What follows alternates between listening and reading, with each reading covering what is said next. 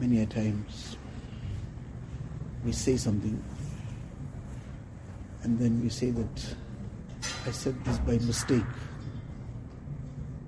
So in a way, it's sometimes correct that a person said it by mistake in the sense that he didn't think before he spoke, but the way we express this as if that our tongues are not in our control, that it as if it works on its own, whereas that is not the reality.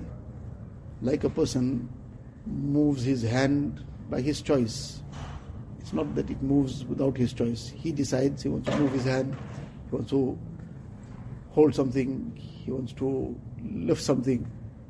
Likewise, he moves his leg, he moves it with his choice. He decides that he wants to walk, so he walks. So the tongue also cannot move on its own without his willing to move it, without his conscious decision that he wants to move it. But what happens is that because the tongue hasn't been trained to first stop, allow the person to think, and then speak whether it's correct, the appropriate thing to say, then to say it, the tongue becomes, so to say, out of control. But it is not out of control, it is in control. It is just that a person has not learned how to control it. Like a person, he does not train his child, that child, and people say it's out of control. But it's not that the child is out of control. There is control, but just that now it has come out of the limits because of lack of training, because of dis- lack of discipline. The lack of discipline on the tongue also, as a result, a person then says things first and then thinks about what I said. And as a result, he causes so much of damage in the process damage and harm sometimes which is irreparable. The harm that sometimes carries on for ages.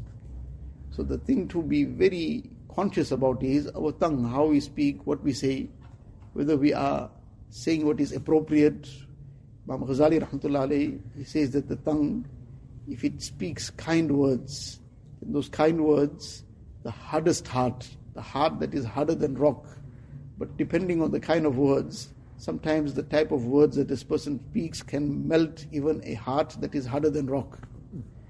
And if a person speaks hard, meaning in a harsh manner, hard words, very abruptly, speaks in a way that is very hurtful, it can harden a heart that is softer than silk. That a person sometimes he keeps speaking to somebody in that manner and repeatedly keeps speaking things that are very hurtful, very, very uh, painful. So, once, twice, ten times, eventually that heart that is softer than silk can become harder than rock towards him. Now, what is, nothing else was done. Physically, there was no, uh, nothing done to the person. It was the words alone, the kind of words that were used. Now, as a result of lack of discipline over the tongue, lack of training, lack of consciousness, the person becomes habitual of speaking anything and speaking anyhow. And over time, it now becomes like as if it is out of control. It's not out of control, it's in his choice, but he has made that the, his manner and way. So now anyone and everyone becomes the victim of his loose tongue or how he speaks, his manner of speech. Neither are his parents safe, nor is his family safe, nor are his children safe, nor are his friends safe, any colleague safe, anybody around. Anyone and everyone can become the victim, anyone and everyone can become at the receiving end of this. And as a result, the harm then sometimes it carries on for ages. So we have to ponder about the aspect of our tongue and make the effort to rein in the tongue like that horse. If it's not trained, it's not reined in, then it will take the rider in any direction and take him to his destruction. So the tongue is an extremely sensitive organ that Allah Ta'ala has blessed us with, very great potential in it to earn tremendous good, and at the same time, if it's not controlled, then it can become a means of tremendous destruction as well.